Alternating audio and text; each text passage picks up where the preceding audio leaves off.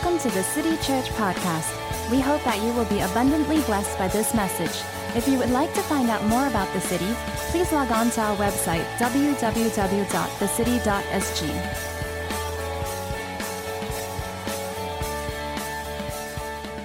Good morning. So good to be with all of you for this online gathering once again. Uh, I hope you really had a good time of worship, I'm looking forward to jumping into the Word with you.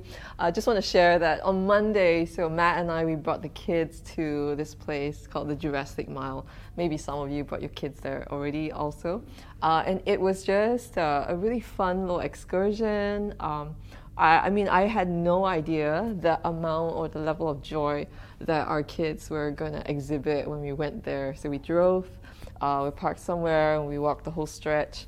Um, and they've been really into dinosaurs, so it was a fun little uh, outing for them to look forward to. But little did we expect what was going to happen. So the moment we arrived and we started walking, the kids just started running from you know dinosaur to dinosaur, in between just yelling, screaming at the top of their lungs, talking about the dinosaurs.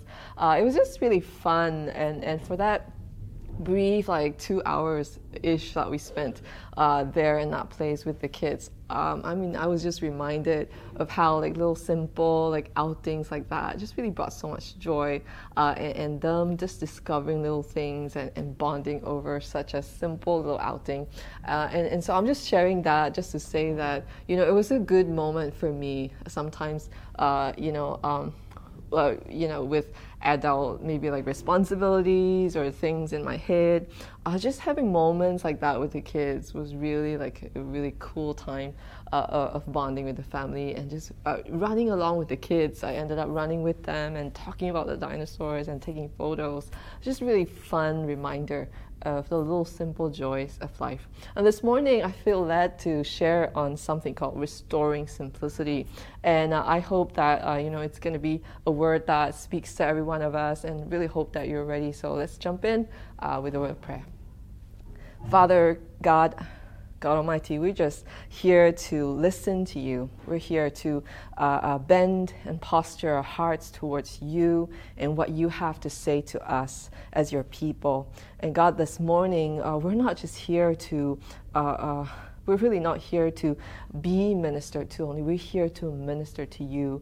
And so, Lord, even as we listen uh, um, to your word right now, we pray that, you know, our hearts be uh, continually in worship, uh, and with an attitude of just you know bending towards you uh, and, and, listening and leaning in to what you have to say and work in our hearts.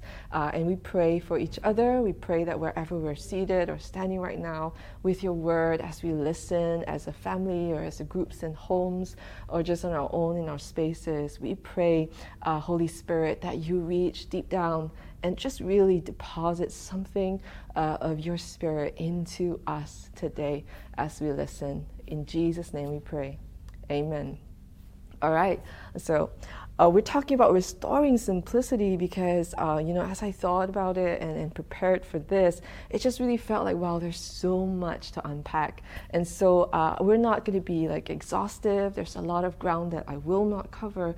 But the bit that I will, I really hope that, you know, it's going to uh, speak to us. It's going to uh, cause a response towards God that is of faith and obedience right from our hearts. All right. So we're going to turn to Matthew 6 right now. And I want to draw your attention to verse 25 to 34 first for now. Uh, we'll look at another segment uh, before this later on, but for now we're looking at Matthew 6, 25 to 34.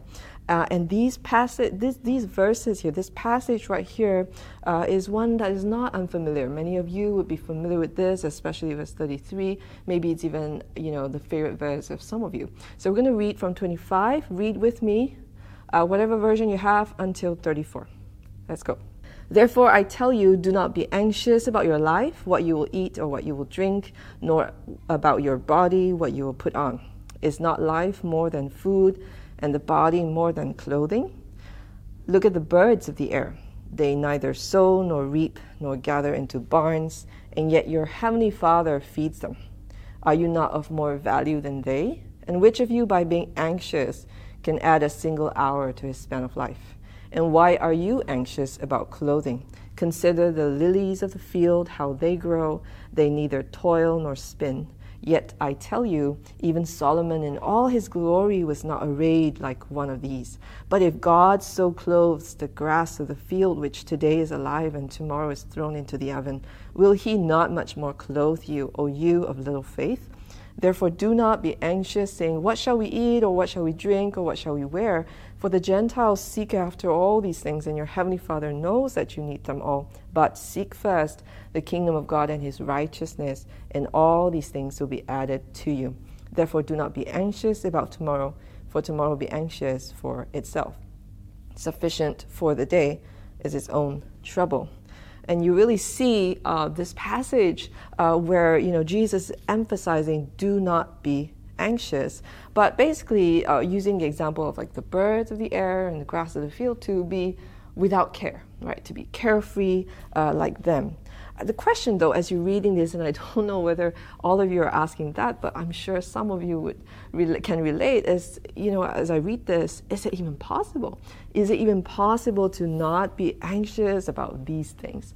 Uh, even you know, for for the most part, we are considered amongst the uh, majority or the minority that is uh, uh, uh able to have these basic needs met even then, there are tons of uh, reasons or day to day needs um, or ones that we worry about or we are anxious about. So, is it possible? And we think about the need to do financial planning, right? Or, you know, uh, because it's really to secure a good education, um, whether it is for ourselves or for our next generation or a sibling, or secure a home, right? At least somewhere you can call home, your own space, when we think about the need to kind of, um, in the event of crisis, right, or, or illness, or a natural disaster, or uh, all sorts, um, being laid off, right, all these uh, uh, risks that could happen. Uh, we think about, you know, the need or just being responsible to save, to invest, uh, to manage our uh, finances well, right, or to plan for retirement which is something that some of us would be looking into already. But so, is it possible to not uh, um, be anxious about these things? Is it like what what is this passage even saying? But I want to draw your attention real quick to look at verse 32 to 33. Is that yes, your heavenly Father knows that you need them. And yeah, that's a very anchoring kind of phrase there. Yeah, the, the Gentiles seek after all these things. But your Heavenly Father knows that you need them. And 33 says, But seek first the kingdom of God and his righteousness, and all these things will be added to you. So there is that those words seek first, right? To seek first. So like the key to this passage really is is the centrality of God. You know, you can uh, look at it that way. This it is the centrality of God that uh, in our lives that that is what this passage is about. And uh, you recall last week we talked about what does the Lord require of you, Deuteronomy 10. And in verse 12 it says, you know, to fear Him, to, uh, to walk in all His ways, to love Him, uh, serve Him with all your heart with all your soul. Uh, it's really about being, you know, singularly preoccupied with God versus being self-centered right? Uh, uh, and that's that's what we looked at last week. In this passage, 25 to 34, if you didn't notice, I point out to you is that the word anxious is actually used five times in just these few verses. Uh, and then in Greek, it's merimnao, which so like to be anxious, to care, or to strive for, you know, to worry about. Uh, uh, uh five times the word anxious is used. Uh, it's the same word uh, or root word that you will find in like 1 Peter 5 7, where it says, you know, cast your cares because he cares for you, for example. Right? Or Luke 21. Let's turn to Luke 21, verse 34.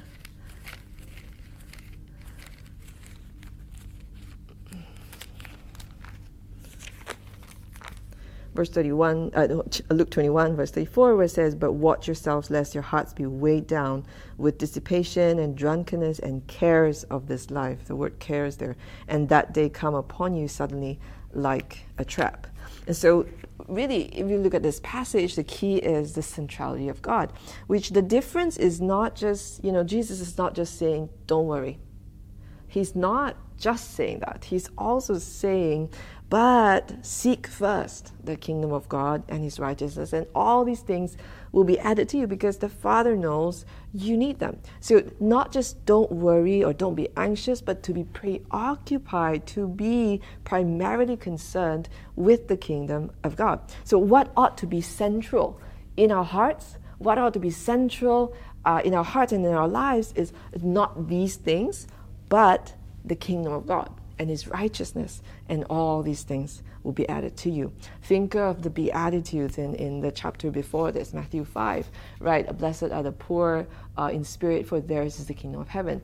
Or blessed are the, those who hunger and thirst for righteousness, for they shall be filled, right? Uh, or even the prayer in Matthew 6, verse 10, Your kingdom come, your will be done right? So there is that centrality of God in our hearts. With God in His central place, everything else, and hear me on this, with God in His central place in our hearts, everything else will ally totally with the purposes of God in this world, in our homes, in our lives, in our church, in our nation. When God is in His central place, right? Starting with from within our hearts, right? Everything else will ally with the purposes of God. And this was what struck me as I thought and meditate through even on this passage. When God is at the center, what happens? I will ally my entire life to his purpose. It, it is a reorientation, total reorientation. It's not just changing here and there, little bits of renovation in my life. It's not.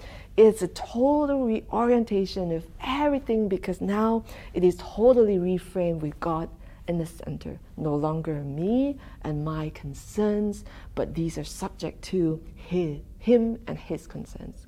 God's concerns. And how would, would I ally my whole life to the purposes of God? Uh, I asked myself this question as I thought through, and, and, I, and, and it came to me is that to, to make Christ and his church and his cause my primary attachment above everything else, right? That that becomes my primary attachment to which everything allies its purposes, to God's purposes. Martin Luther talked about um, this thing called three conversions, uh, and he says that there are three conversions uh, of the gospel. Is that it converts the heart, it converts the mind, and it converts the third thing, the pocketbook or the purse, right? The heart, the mind, and the purse. And, and I think that's really true. The gospel converts our heart, our mind, and also our purse, the way we go about our finances. Because as much as we think, oh, like, um, why finances? Jesus talked about economic issues and money much more than many other topics in his teachings. And so to say that the gospel is to convert our heart, our mind, and our purse is not too far from what Jesus understood as what was preoccupying or what was the orientation of people's lives, uh, even in his time. What more now? And I'll venture further to say that the gospel converts our heart, our mind, our purse to something, and that is God's purposes. And what does that include? It includes Christ. It includes the church and includes the mission of God. Look at Matthew 6 with me. Matthew 6, verse 19 to 24 says, Do not lay up for yourselves treasures on earth where moth and rust destroy and where thieves break in and steal but lay up for yourselves treasures in heaven where neither moth nor rust destroys, and where thieves do not break in and steal. For where your heart where your treasure is, there your heart will be also. The eye is the lamp of the body. So if your eye is healthy, your whole body will be full of light. But if your eye is bad, your whole body will be full of darkness. If then the light in you is darkness, how great is the darkness? No one can serve two masters, for either he will hate the one and love the other, or he will be devoted to the one and despise the other. You cannot serve God and money. Jesus on money, many times, multiple times. I'm just going to plug out four examples uh, uh, uh, of uh, in the New Testament where we are taught on money. In James 4, where we're taught not to covet, right? uh, not to you know covet after the things that others covet. Or Hebrews 13 5 says to live your life free from the love of money, not uh, not that we don't need money, but to live free from the love of money. Uh, so much so that it would become bondage to uh, uh money and income and wealth, to be living free of that. Mark 10 21, when the rich young ruler came to look for Jesus, and Jesus says to him, Great, you know, all these commandments you have followed since you were young, but just do this one thing sell all that you have, give it to the poor, and then you have treasure in heaven, and come follow me. And the rich young ruler was broken-hearted because he just could not bring himself to part with his possessions. Luke 12, verse 16 to 21 is another part where Jesus uh, teaches about money again. See, in this passage where we just read uh, uh, Matthew 6, verse 19 to 20, you see there's really clear contrast with words repeated. Do not lay up for yourselves treasures on earth, lay up for yourselves treasures in heaven. And then it said, Where moth and rust destroy and thieves break in, but in heaven moth and rust do not destroy and thieves do not break in and steal. So it's very clear language of contrast between earth and heaven there, verse uh, 19.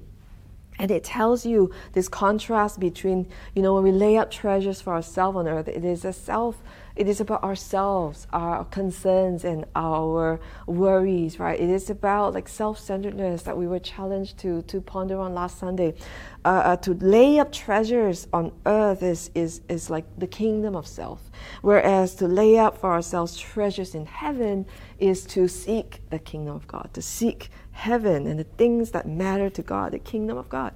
Verse 21 says, For where your treasure is, there your heart will be also. So it is really, as we often hear, the issue of the heart.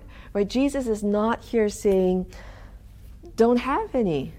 Well, don't have any income. No, he's not saying that. Neither is he saying, you know, necessarily, even though he was speaking to the rich young ruler, he was speaking to uh, the the, the where his heart was at, where the rich young ruler's heart is at. And where your treasure is, there your heart will be also. It is the issue of the heart. And we go down further, verse 22 and 23 it talks about the eye. The eye is a lamp of the body. So if your eye is healthy, your whole body will be full of light, right? But if your eye is bad, your whole body will be full of darkness and, and you get this like you know there's like um, the evil eye which really if you dig deeper the meaning of the word is to uh, uh, lead to an understanding of the definition of like being covetous being greedy uh, being uh, you know filled with envy right is to have an evil eye. To have an evil eye is to be filled with envy. Uh, i think you know when you're really envious of someone, like, you know, the, the look that you give your eye, you know, think of that uh, if it helps you remember. It's that evil eye is to be associated with greed and covetousness and envy, right? And so uh, it goes on to say, Jesus says, if your eye is bad, your whole body will be full of darkness. And that's why in 24, you cannot serve two masters even though sometimes I think we, we try to, we live as though we think we can. Uh, you, you, either hate one and love the other, or you'll be devoted to the one and despise the other. There is no middle ground. You cannot serve God and money. Just like it's not just, you know, when your eye is bad, it's not just one part of you, but it affects your entire being, your whole being. And so that's why you cannot serve God and money at the same time. Recall last week or two weeks ago we talked about First Peter chapter four verse uh, verses seven to eleven, where we talk about being faithful exiles, right? That we are a people who are an exiled people living in the world today, which means we have um, allegiance and loyalty and priorities that are different you know, that are not of this world. And so, what does that look like? Uh, what does that look like? To be peculiar in our allegiance is to handle uh, things differently, to view even our finances and how we live, our lifestyles, our choices, uh, and the things that we have, and the way we steward our resources differently as people who are not just living, not living for this world, but those who seek first the kingdom of God and his righteousness. I'm going to talk about John Wesley, who is the famous uh, Methodist founder. And John Wesley is one who advocated living simply, and he advocated, you know, to give what you just use what you need, but give the rest away, give it all away. And he used to. Um, there's a story that's told that he, at one point of his life, he wanted to model right what this living simply. Uh, ought to look like for a disciple. And so he was earning about 30 pounds at the time and he, you know, with his expenses and uh, you know his ministry, even he would spend about 28 pounds, and he would give the the, the two pounds away uh, to whoever in need um, and such and whatnot. But uh, later on, in a time when he started writing, and, and I guess there was money coming in from his books, right? He then at one point was earning about a thousand and four hundred pounds. He still continued to use 28 pounds, and he would give the rest away. Right? That's really remarkable when I read about that because I mean that's just something that's challenging. And I'm not saying that, you know, we're like start comparing like dollars and cents and oh how much I should give, I should do the same as Wesley. That's not the point. But I think the point again is the issue of the heart, right? Is where, you know, whether God is at the center and how I am kind of you know, causing my primary attachment to, to God and the things that matter to Him uh, impact the way that I would steward all that I'm given right, in my life. And how that looks like varies from person to person. The point is not about like embracing poverty. I'm not even saying that. The point is not like, you know what, really sell everything you have and, you know, go live in some grotto or a little cave. And I'm not talking about that, uh, although for some, perhaps this message speaks to them in that way. But I'm talking about truly being submitted and stewarding for which master? Is it God as our master? Is He the King?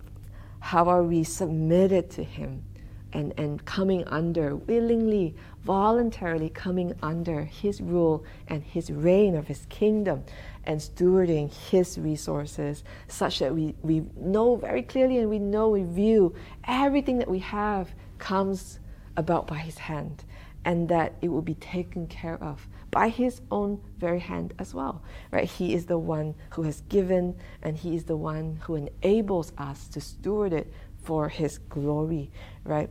And even whether we are rich or poor or whatever it is uh, uh, this issue of being submitted and stewarding well is still a question.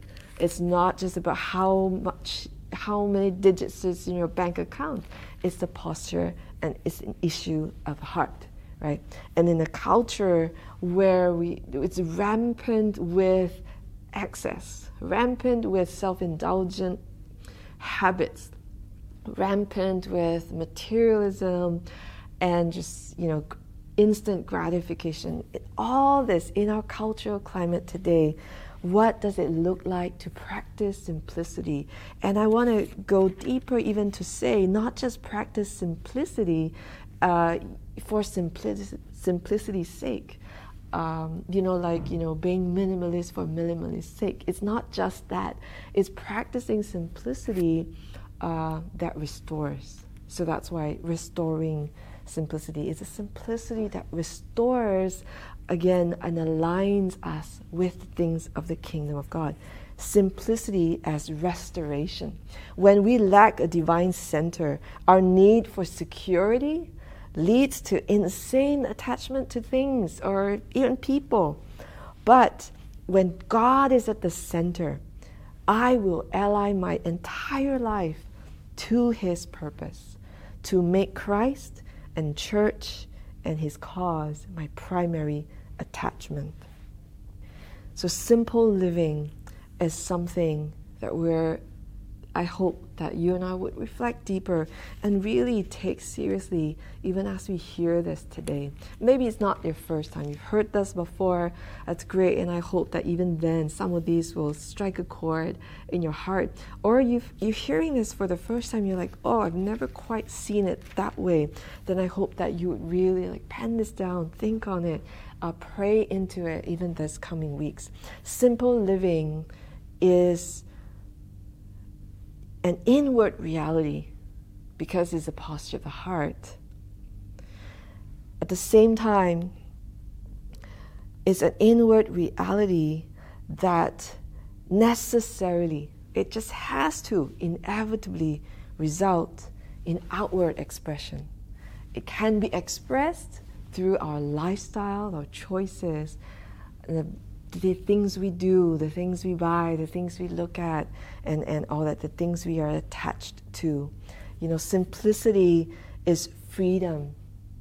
Richard Foster says this duplicity is bondage. Simplicity brings joy and balance, duplicity brings anxiety and fear. So when we choose simple living, while it is an inward reality, it will necessarily result in some profound effect in how we live, right? So here are some ways I want to suggest you pay attention to, you and I pay attention to together uh, as individuals or as families, and as a family, as one family, as a church together, right? Four ways of practicing simplicity that restores, right? Simplicity that restores in us and in others and in the world things of the kingdom of God. First one is to audit your possessions, All right. Uh, what does that mean? So recently, um, the last two weeks, I have been in this uh, very gung ho state of like reorganizing the house. Uh, I spent like you know hours and hours kind of poring over all the stuff that's been cluttered in the kids' room, in their cabinets, their drawers, everywhere. There's so much stuff, and we've not even stayed there for two years. Only coming to two years. So much stuff cluttered in their room alone. It took me so much time. And after that, I moved on to like the living room and then the master bedroom and the kitchen a little bit. I'm still working at it. It's been two weeks, uh, working hard to kind of organize, reorganize some things, throw out a lot of stuff. And in the process of it, it was funny. Uh, so our kids, uh, you know, have had stuff sitting in the cupboard for since we moved in. Not kidding, because uh, it was left by the owner of the previous home uh, uh, for our kids and uh, they knew like i think when we moved in we kind of saw these toys and books in there but you know because it got drowned out by other stuff that we bought or other stuff that we got that were new and so when i was doing that decluttering their room it was almost like wow we came across a bunch of new toys but it's not it's, it's always been there and, and it's funny because i think that's exactly what, what happens right sometimes we don't even know what we already have because we've got so much stuff. So I am just advocating audit your possessions from time to time. I know some of you are way better at this than I am, but you know, for those of you who have hardly spring cleaned your home, it's time. Okay, so audit your possessions uh, as as often as you like, at least once a year. Okay, if not twice and you would find you know things that maybe you really forgot you had and it's a great time to kind of repurpose or reuse or um, figure out and classify some things you can share with other friends um, maybe it's books or whatever uh, which we did we like you know some that we've outgrown or we don't use anymore or we've got extra so we uh, we bagged them and passed them to different people, uh, and it's great because you get to share, we get to give give away and bless somebody else. Uh, so some things you discard, some things you realize you've been hoarding, so don't do it anymore, throw them out, uh, and then some you share or you give away, right? Is great. Yeah, it, I think it's a great thing to do. So audit your possessions. Um, second is to arrest spending impulses. And I use the word arrest because I think it's just a stronger word to say, you know, the moment you have some buying impulse, don't just, oh, like, uh, are you sure or not? But like arrest it, like stop it in its tracks and ask yourself a few questions. Is this something I really need? Is there an alternative if I don't get this? Is, this, is there another way or maybe like a cheaper option or something that is cheaper but just as good okay because sometimes cheaper is not but so you think about alternatives or think about oh maybe i could find this or source this from somewhere else right um, ask yourself these questions or maybe the question is, uh, do I need it now, right? Uh, can it wait? Or um, is it something that uh, maybe I need to finish using first before I get a new one? You know, multiple things. So arrest your spending impulse. Ask yourself these questions. Recently, again, I'll share some personal example here. Because there was like you know some sale on Shopee, and because I've been reorganizing the home, I wanted to look for you know certain uh, home organizing um, help. Okay, so like. Uh, uh, I wanted to look for drawer or like a storage rack or storage kind of solutions, right? So Shopee was my go-to. So I went there and there was like sale, promotion, uh, low price for different things, and wow, I was on a roll. I was like uh, putting stuff into the cart, add to cart, add to cart, and my cart is like I've got 40 stuff and 40 items in there. And and I really like got really into it. And then once I looked into, oh, I need this. And then I thought, well, oh, I'm, i think I need this too. Oh, what about this one? Oh, yeah, I've always wanted this one. And then, and it just got longer and longer and never ending.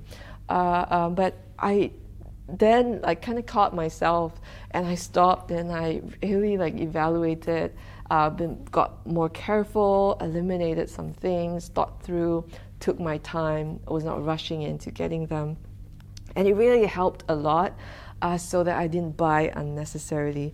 And so, just to say again, some of you may be better at this than I am, uh, but that's whatever, okay, wherever we are at uh, in our the way we spend, the way we budget our money, just be careful that some things we tend to kind of buy on impulse or we give into advertising or whatever it is. Okay, so do that. Okay, audit your possessions, arrest your spending impulses. The third one is allocating time and talent.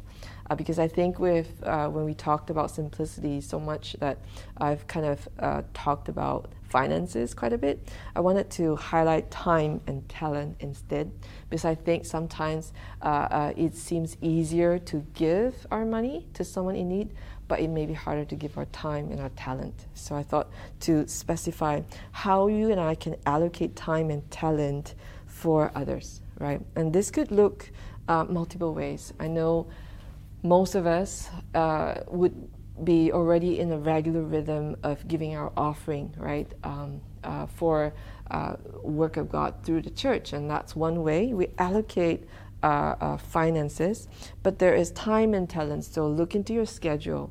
What, uh, how is your schedule a reflection of you stewarding time and talent for the sake of God and others, right? And that's something that takes intentionality.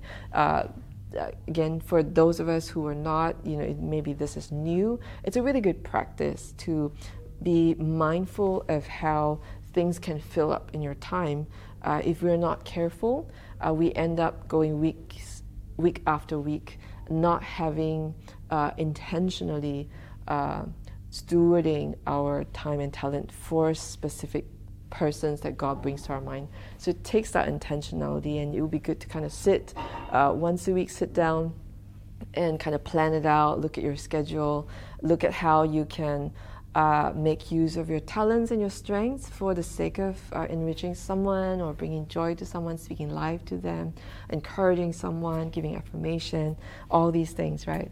Uh, even if it's just a phone call or a note or a visit to their home, right? V- invite yourself over. Uh, some of us as families, you can look into how you can have like a, um, a mission activity together, right? And I think that's something that uh, uh, is really great for for you know the parents and the kids to do together. How can we together maybe bless our neighbor? Let's do something. Let's make something. Uh, and, and i know for one that many of you guys your families you're already doing this and that's great. So how can we allocate our time and talent for the sake of others? And again i want to highlight that we're not just practicing simplicity for its own sake but we are practicing a simplicity that restores and so we're also saying that restores in others you know eh, you know, that they're made in God's image. How do we restore dignity and honor to someone even as we serve them, even as we seek to repurpose the use of certain things in our home? How is that restoring uh, even creation? How is that restoring all the you know the resources of earth? How are we we, we um, practicing simplicity that restores uh, joy and peace uh, in our homes, in our families, in our neighborhoods? How do we participate so that God's shalom be, you know, seen and felt right there in our neighborhoods, in our communities, in our homes? And as we gather as life groups, how can we do that, right? Uh, I want to encourage you guys to, to be more intentional in thinking those through. Fourth is to be attentive to listen. Now, one aspect we don't naturally think about when we talk about simplicity is in our speech, in the use of our words, uh, that out of the overflow of our hearts, right, what we're often thinking about and whatnot, comes our words. But actually, uh, to be attentive to listen is part of practicing simplicity. Uh, and, and it really shows when our mind is cluttered or when we're able to slow down and listen, whether it is to listen to our, our own inner thoughts or it's to listen to God when He's speaking, when we're not paying attention. It tends to lead to very cluttered minds uh, and cluttered lives. Or, you know, being attentive to listen to someone speaking um, to us, or someone we're relating to, or being attentive to listen to our environment when you're going somewhere how are we being simple, even in just appreciating what we see around us, like, you know, nature and all those things? This is part of being attentive being attentive to listen, not just audibly, not just in the physical sense, but from our hearts to listen, to be present, to be attending to the things that surround us or that are happening within our own hearts this is part of practicing simplicity, and this is something that you know would lead back to uh, kind of like practicing silence and solitude is part of because it helps to focus and bring us back again to what is central, what is priority, and what ought to be our uh, pr- uh, primary preoccupation, right, in our minds. And all these is a kind of restoring simplicity that restores the presence and the, us being able to walk a, a vitality uh, of, of walking with God in our lives. Simplicity, practicing it in this way, would restore that. Adele Ahlberg Calhoun, uh, who uh, is an author and uh, one who writes on spiritual formation uh, very wonderfully, wrote this Simplicity aims at loosening inordinate attachments to owning and having. Simplicity brings freedom and with it, generosity. And uh, I've, I've mentioned that these four ways we can practice simplicity is to be done as individuals as well as as church, right? And in there is what is the aim? To experience the true freedom that God intends that brings life. And with it, we are able to be generous because we are living out of this very clear and, and centered focus on what is priority in our lives, what we are most attached to, and that is to see that God's kingdom come and His will be done. Seek first the kingdom of God and His righteousness, and all these things will be added to you and, and maybe you're listening to this and you're like, well, I don't really feel like uh, I'm, my life is not that complicated. I feel like I'm simple living enough. I don't spend excessively. I don't, you know, uh, eat like thousand dollar meals, etc. Whatever. But uh, as I'm sharing this, and I thought, okay, how how would this be one that uh, is a something that all of us need to be serious and get into and pray and respond about. As that God then highlighted to my attention that maybe some of you don't feel you need simplicity, maybe, right? But I'll flip it to the other side is do you do you think you need clarity, better clarity in terms of um, your purpose in life, your sense of identity, perspective in the things that you have to decide, your decision making. Do you need more wisdom? Do you need kind of like a clear focus when you go about uh, what you're doing, right? In your vocation or in your work, in your homes? Uh, do you need a better sense of restedness, even day to day, and a great sense of peace and direction? If yes, I would say then this is why we practice simplicity. Practicing it restores in us arrestedness. It restores in us the wisdom of God that is of heaven and not of this world right? It restores in us clarity in our priorities uh, that we tend to digress from. It restores in us God's perspectives in our relationships, the way we go about relating with others, with ourselves, with God, you know, with, with the world. And it restores our identity and our purpose in Christ, where perhaps if we are lost along the way or we grapple with trusting God, or we are wrestling with decisions uh, uh, uh, that are right and true, or we just feel really challenged day to day to be resilient and determined to live for the purposes of God, then practice simplicity such that it restores so that God is at the center and that all of your whole life becomes allied so that Christ and His church and His cause is our utmost attachment in our lives. So I want to invite you, even now, wherever you are, to respond to Him in your own words and say a prayer from your heart, even as I lead uh, towards the end. Just take a moment right now. Uh, you know, if you prefer stand or just lift your hands in response, uh, or whatever posture that you feel led to respond to God right now, to what you've been hearing, you can just extend your hand and respond with your own words for a few seconds, and then I'll pray.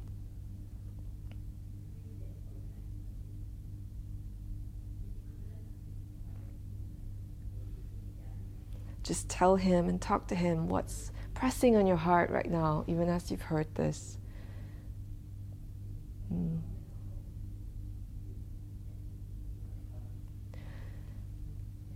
Yeah, we thank you so much. God, you're our Father who knows our needs even before sometimes we realize.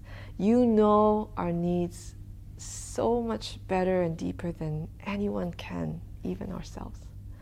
And God, this morning we stand in trust in your goodness as our Father. And that you are good and you know our needs and you know that we need them. But Lord, this morning you're challenging us as your people to seek first your kingdom and your righteousness, to seek you as the center of our lives, so that God, all other attachments become submitted to our attachment to your purposes, to see God, your purposes uh, be fulfilled in our lives, in our generation, in our world. And God, this morning, as committed as you are, we stand and we, or we say, we say, yes, God, uh, I want to respond to your call. I want to say yes to living and practicing simplicity such that it restores your centrality in my life. And God, this morning, I want to say yes to you. We want to say yes as your people as a community of faith and city. We say, Yes, God, to be a church that practices simplicity, not just for its own sake, but for your kingdom's sake and for the sake of many who are yet to know you. That God, that we practice simplicity because it is who we are and it is what you're calling us to do, so that there is a restoration and it brings about redemption for the world. And God, the fulfillment of all and the end that you have in mind. And God, we pray that our practicing simplicity would point people to you and would draw hearts to be reconciled and we cause healing and shalom and peace and a clarity of purpose and a sense of identity in being called people of yours in our lives and through our lives today for people that are in our vicinity, in our neighborhoods, in our communities, in our workplaces, in our homes, in our schools. God, we pray that God, truly your restoration and redemption come through when we would choose to be a people that practices simplicity because you are the center of our lives, you are the center in our hearts. And so this morning we say yes to your call, to your challenge, and we want to be a people that are part of your restoration work in our world. We give you thanks and praise for your word that assures us that you are our Father and that you provide and that you know what we need and that you are always, always good. So we give praise to you and we give thanks and we're grateful for who you are and who you're calling us to be. In Jesus' name we pray. Amen.